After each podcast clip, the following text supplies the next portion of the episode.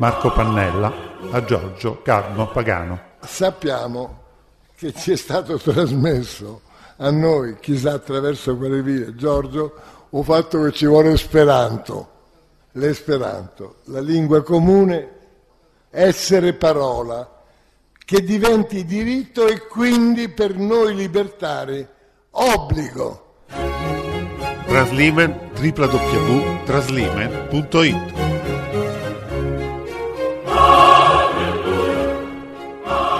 Un rincuorante abbraccio da Giorgio Carlo Pagano qui da Translimen sulle onde di Radio Radicale, che quest'oggi vi dà conto di una iniziativa politica nei confronti forse dell'istituzione più vergognosa dell'Unione Europea, quella che dovrebbe difendere i diritti fondamentali, tra i quali ovviamente c'è quello del diritto alla lingua, della non discriminazione linguistica e culturale, e che invece viene negato sistematicamente da fin troppo tempo proprio dall'agenzia finanziata per occuparsene.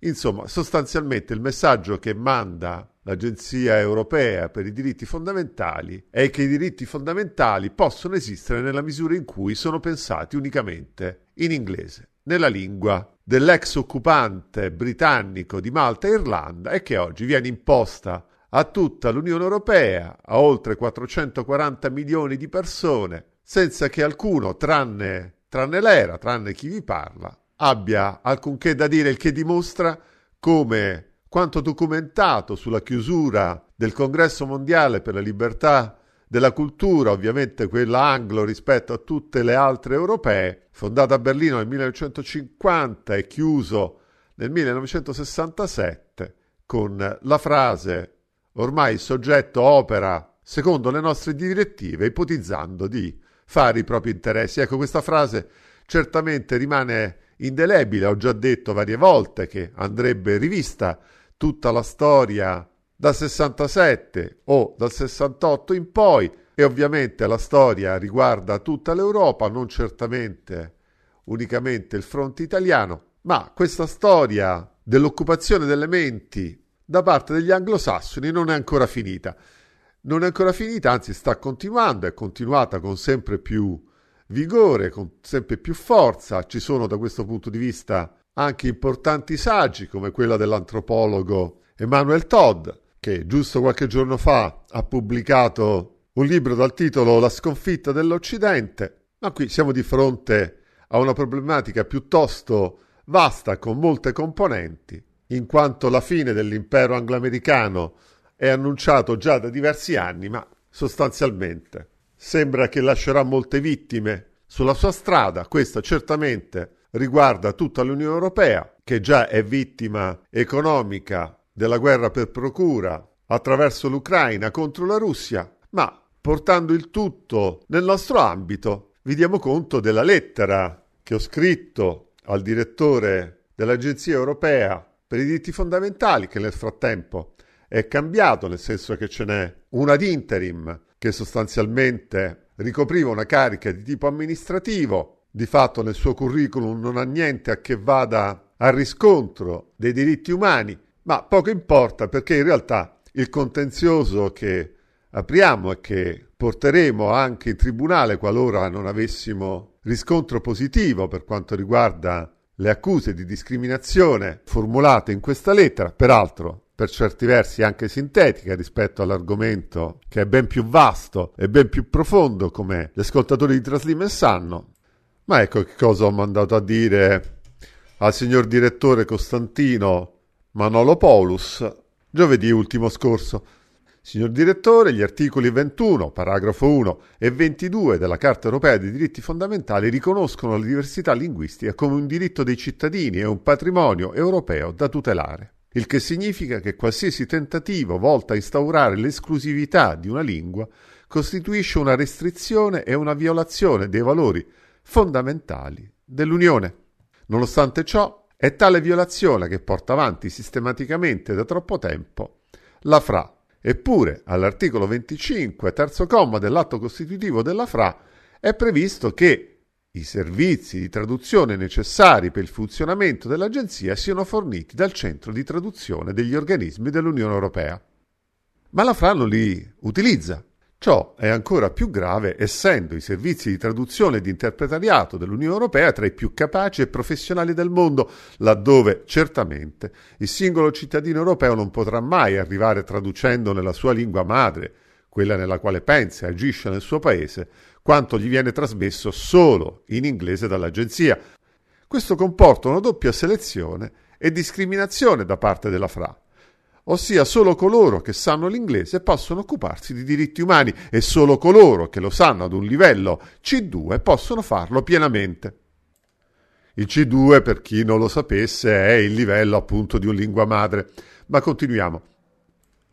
I diritti umani divengono quindi ostaggio anglofono. Ma in lingua madre inglese, quelli autentici, gli anglosassoni, come scrive Stuart Lycock, sono coloro in tutta la loro storia che hanno invaso, avuto qualche controllo o combattuto conflitto nei territori di 171 dei 193 Stati membri delle Nazioni Unite, il 90% degli Stati membri delle Nazioni Unite. La suddetta condotta altamente discriminatoria della FRA obbliga il 98,75% dei cittadini europei non madrelingua inglese ad un enorme dispendio di risorse umane e finanziarie per favorire chi? L'1,25% dei cittadini comunitari. Non lo trova vergognosamente antidemocratico? Non è colonialismo linguistico questo? La FRA mette in atto, quindi, un apartheid linguistico anziché razziale come gli inglesi fecero in Sudafrica, una vera e propria segregazione linguistica che espelle dall'aquis comunitario tutti coloro che non vogliono o non possono apprendere la lingua dell'ex colonizzatore dei maltesi e degli irlandesi, peraltro minando competitività, concorrenza e mercato pregiudizialmente a favore del minuscolo numero di madrelingua inglese di Irlanda e Malta. Si configura in ciò non solo un'alterazione del mercato del lavoro, ma tout court si impedisce la libera concorrenza in contrasto con il principio di un mercato economico aperto e in libera competizione, come prescrive l'articolo 119 del Trattato Consolidato dell'Unione Europea, quello che una volta era l'ex articolo 4. Di fatto, si tratta di veri e propri aiuti di Stato permanenti che la FRA fornisce ai cittadini irlandesi e maltesi. Se a ciò si aggiunge il fatto che la diversità linguistica è considerata ricchezza e patrimonio dell'Unione Europea, la FRA lo sta depauperando, anziché accrescerlo, svendendo entrambi agli anglosassoni, qualunque sia la versione della loro presenza nell'Unione Europea, attraverso le sue ex colonie o meno. Perché non vengono utilizzati i servizi di traduzione e di interpretariato dell'Unione Europea come prescrive per il funzionamento dell'Agenzia dell'Unione Europea per i diritti fondamentali il regolamento numero 168 del 2007?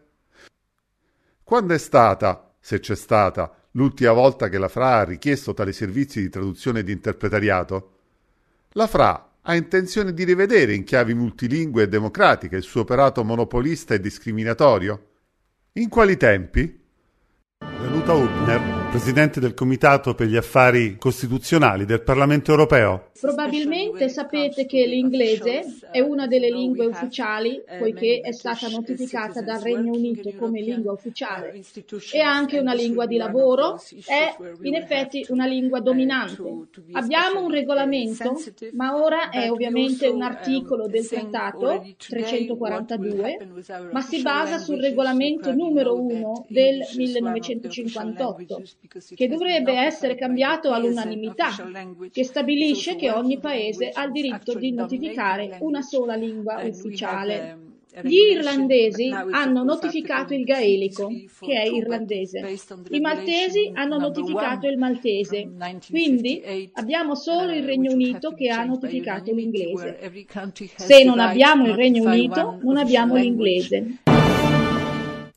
Vi ho fatto quindi ascoltare l'integrale della lettera spedita al direttore dell'Agenzia dell'Unione Europea per i diritti fondamentali, solo un'aggiunta doverosa nel momento in cui accenno appunto a questo razzismo linguistico praticato dall'Agenzia. Ho fatto riferimento alla segregazione promossa dagli inglesi in Sudafrica. Ebbene, vi do le cifre che sono di gran lunga maggiori quelle alle quali sono sottoposti gli europei. Perché?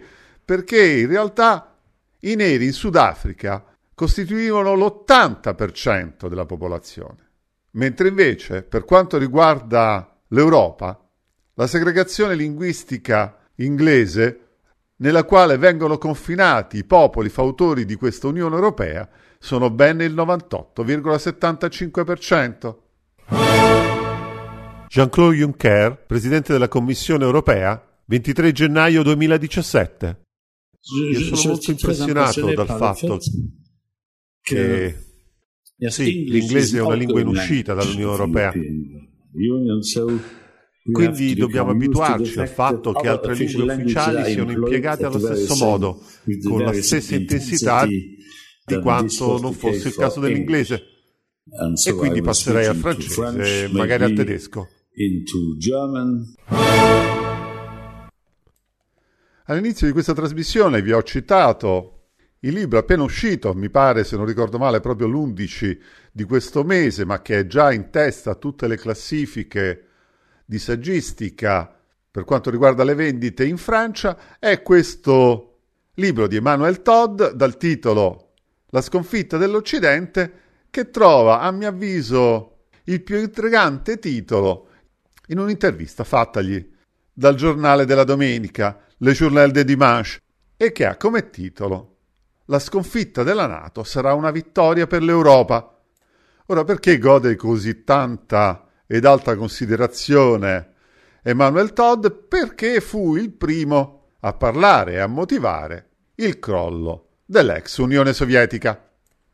A mio avviso in questo caso c'è un errore di valutazione, perché la Germania è seriamente occupata dagli statunitensi, persino i loro servizi segreti sono stati messi su dalla CIA, e a meno che di una rivoluzione interna è assai difficile quello che ipotizza Emmanuel Todd come riavvicinamento della Germania alla Russia. Ma ad ogni modo, intanto partiamo dalla prima domanda che rivolge il giornale della domenica a Todd, e chiede: mentre si annuncia la sconfitta dell'Occidente in Ucraina, la popolazione è stremata dal conflitto, i paesi alleati cominciano a discutere sui finanziamenti, la vittoria della Russia è assicurata? E Todd risponde: gli americani sono caduti in una trappola in Ucraina. Dal 2005 e con la partecipazione degli europei nel 2014 hanno creato le condizioni per l'ascesa al potere del nazionalismo ucraino.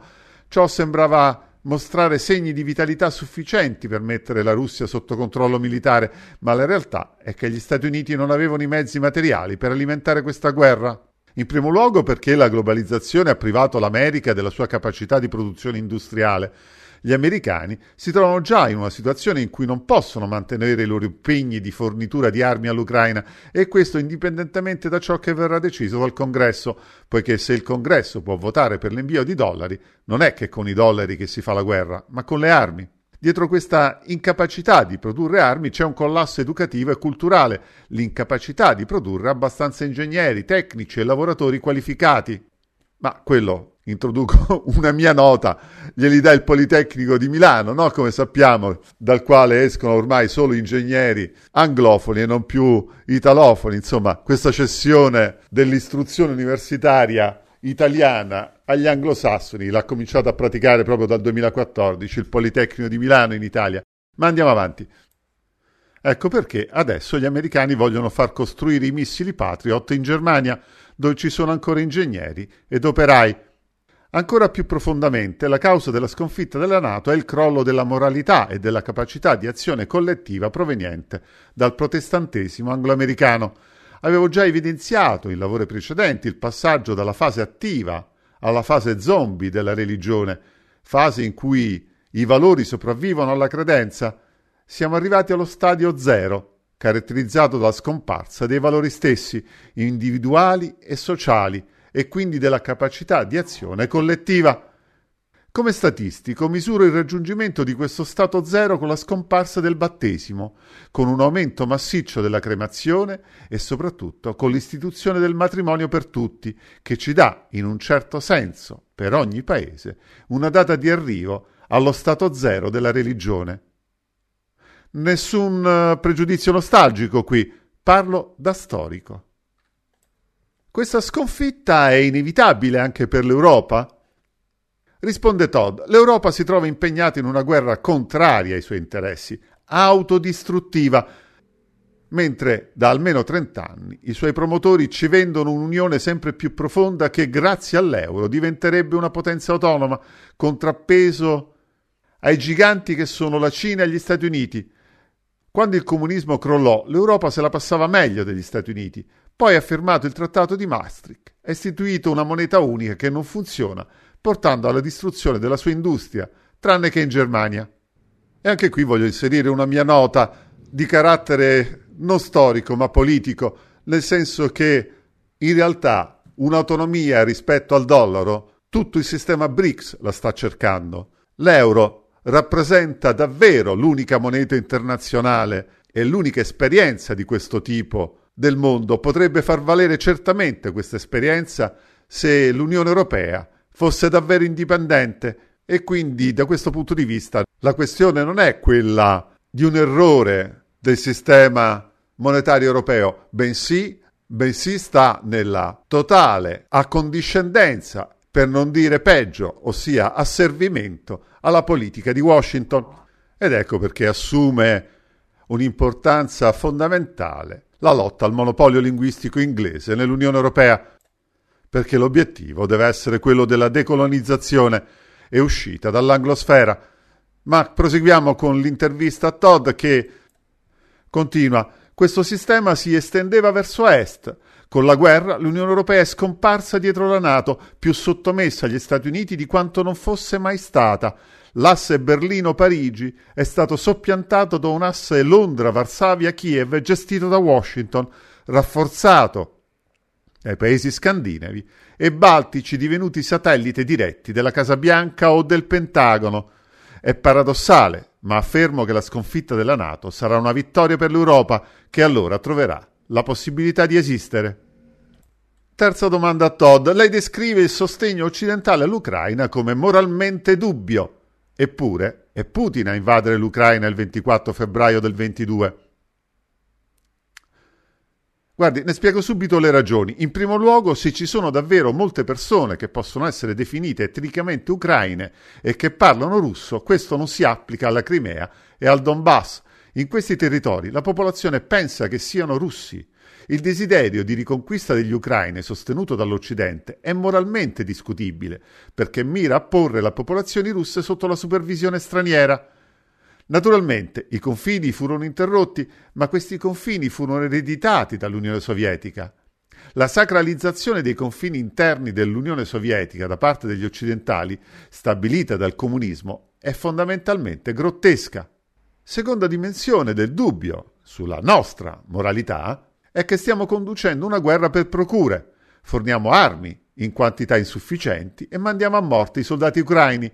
Temo che il numero delle vittime militari ucraine alla fine risulterà molto più ampio di quanto si possa immaginare. Il modo in cui americani e britannici hanno chiesto a Kiev la controffensiva omicida dell'estate resterà una macchia morale per l'Occidente. Ci ha anche rivelato l'incompetenza dei soldati del Pentagono che avevano supervisionato i piani, con questo tragicomico a priori, che l'esercito russo era solo un altro esercito iracheno da combattere. Ma ricorderete che questa barzelletta è la stessa che raccontò la von der Leyen in Parlamento europeo nel settembre ultimo scorso. E proseguiamo. Un terzo elemento di dubbio sulla nostra moralità deriva dalla pretesa del campo occidentale di rappresentare la democrazia. Ma ora è evidente che siamo oligarchie liberali piuttosto che democrazie liberali. Nel nostro mondo esiste la libertà di esprimersi, il che è fantastico e mi sto divertendo, ma è un mondo in cui, anche secondo i politologi più timorosi, la popolazione comune non è più rappresentata da nessuna frazione dell'elite e non può più farsi sentire nel sistema politico. Se i rappresentanti si rifiutano di rappresentare l'intera popolazione, non siamo più in una democrazia. Beh, qui Todd però dimentica che in realtà l'Unione Europea ha bloccato qualsiasi possibilità per tutti i cittadini europei di informarsi e di conoscere le motivazioni che avevano condotto la Russia in questo contenzioso territoriale e non solo con l'Ucraina, e ecco, e che ha obbligato a me, ad esempio, a dover acquistare una VPN per poterlo fare, per conseguire quel famoso diritto alla conoscenza di cui Marco Pannella aveva fatto una delle sue ultime battaglie. VPN che mi ha consentito, quantomeno fino ad oggi, di informarmi attraverso soprattutto Telegram su decine di canali russi, a cominciare da RT News o da Sputnik. Se aggiungiamo a questo fatto la mia constatazione che in realtà, collegandomi attraverso i server degli Stati Uniti o del Giappone, riuscivo comunque a vedere i siti di informazione russi, beh, capite bene che quello che abbiamo oggi come oggi non è affatto un'unione di libertà, ma l'Unione Europea è un'oligarchia più realista del re, ossia più americana degli stessi Stati Uniti d'America.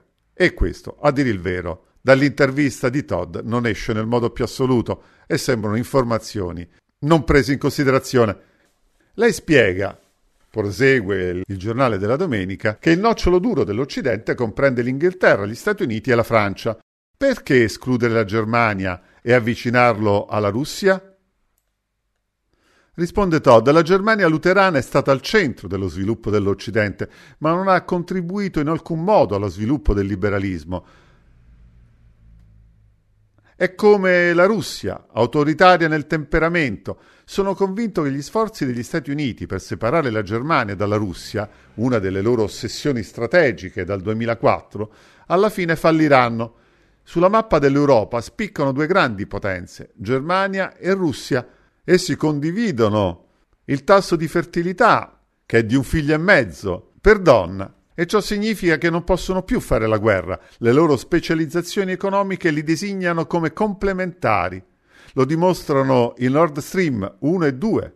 Prima o poi collaboreranno. La sconfitta americano-ucraina aprirà la strada al loro riavvicinamento. Gli Stati Uniti non possono arginare indefinitivamente la forza, per così dire, gravitazionale che attrae reciprocamente Germania e Russia.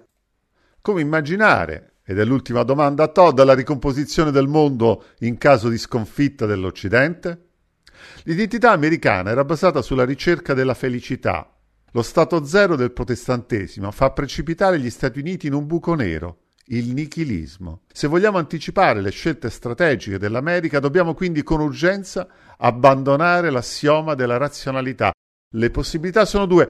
O gli Stati Uniti finiscono per ritirarsi dai paesi del mondo che amministrano e sfruttano, noi, per esempio, proprio l'Europa, e scopriamo con sorpresa che il sole sta sorgendo su un mondo pacifico, oppure il nichilismo americano ci andrà trascinando in avventure sempre più violente e pericolose. E allora si salvi chi può.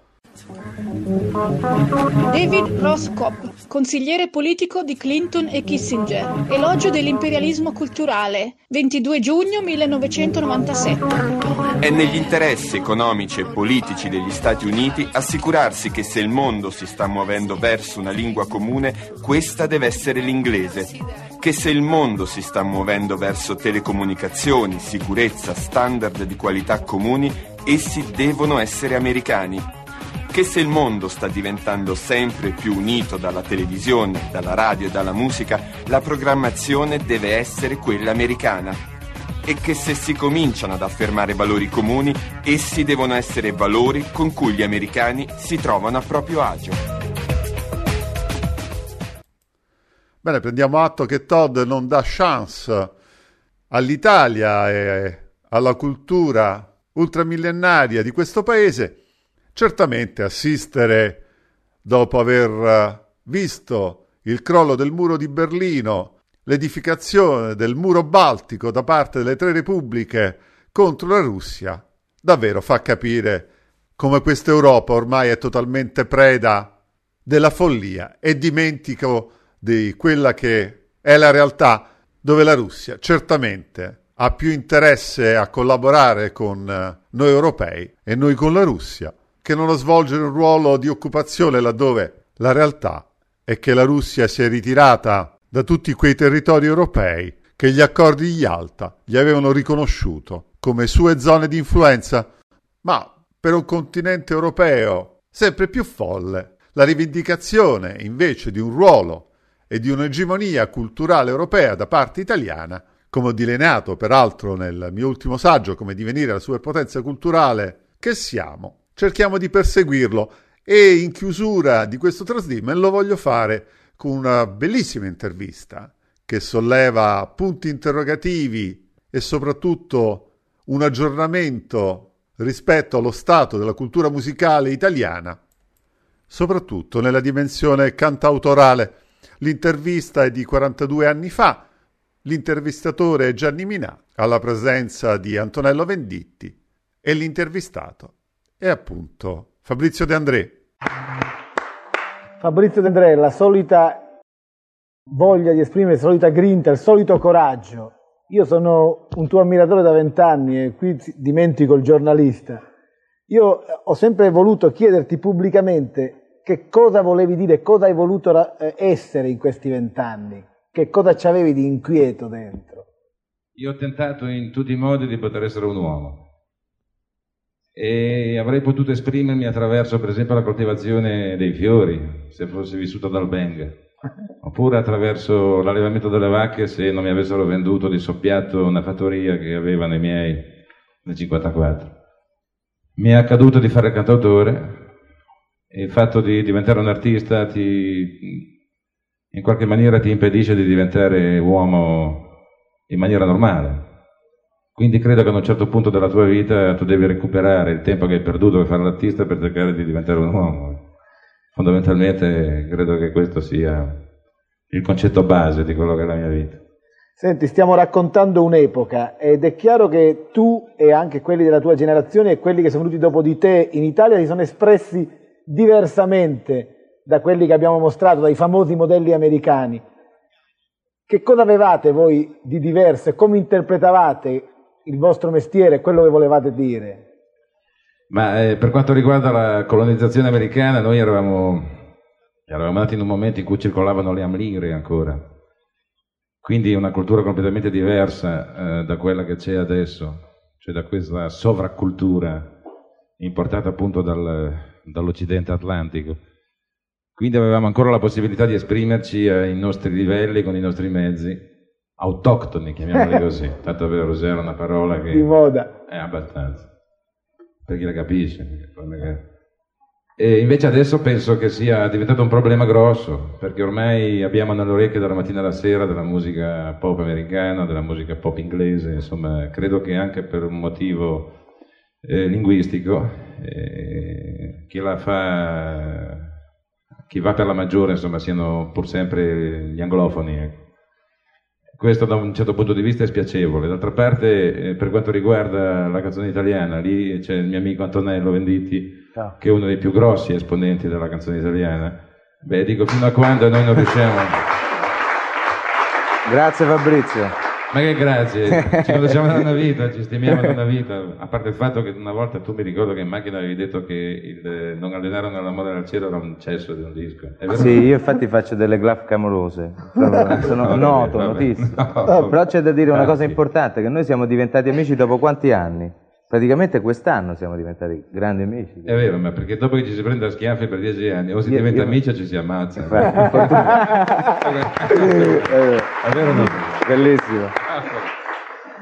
Ecco, dicevo, voglio dire, credo che siamo, almeno per quanto riguarda quella che viene chiamata, forse così, non in maniera precisa, la canzone d'autore, credo che siamo fra i migliori che ci siano al mondo. Basta, sì, sinceramente, basta confrontare un testo, lasciamo perdere i grossi maestri, che sono maestri per tutto il resto del mondo, vale a dire Cohen, vale a dire Dylan. Provate a leggervi un testo, hai capito, di un nuovo gruppo americano e provate a fare il confronto con i testi di Venditti, con i testi di Francesco De Gregori, con i testi di Massimo Bubla, con i testi di Dalla. Il problema è questo, che mi pare che oltre Atlantico esista una specie di mincul pop, di Ministero della Cultura Popolare, che impedisce la diffusione di prodotti nostri. E questo è abbastanza disagevole, perché finiremo per involverci, dove spocchiamo. Senti, quindi spocchiamo nel Mediterraneo, in Tunisia, non lo so. No, capito? E quindi quella che era una proposta di speranza in metà degli anni 60 è diventata una colonizzazione culturale alla fine. No, lo è sempre stata. In quel momento magari ci arrivava qualcosa ripeto, dalle amlire, che in qualche maniera erano ancora, avevano ancora il sentore della lira, si è passati al dollaro proprio vero e proprio. Ecco, quindi ormai siamo completamente culturizzati dall'America. E con questo è tutto anche per questa puntata di Translimen. Da Giorgio Carlo Pagano, a risentirci. Gistre Audo. Marco Pannella a Giorgio Carlo Pagano. Sappiamo che ci è stato trasmesso a noi, chissà attraverso quelle vie, Giorgio, un fatto che ci vuole esperanto. L'esperanto, la lingua comune, essere parola, che diventi diritto e quindi per noi libertari obbligo. Translimen, www.translimen.it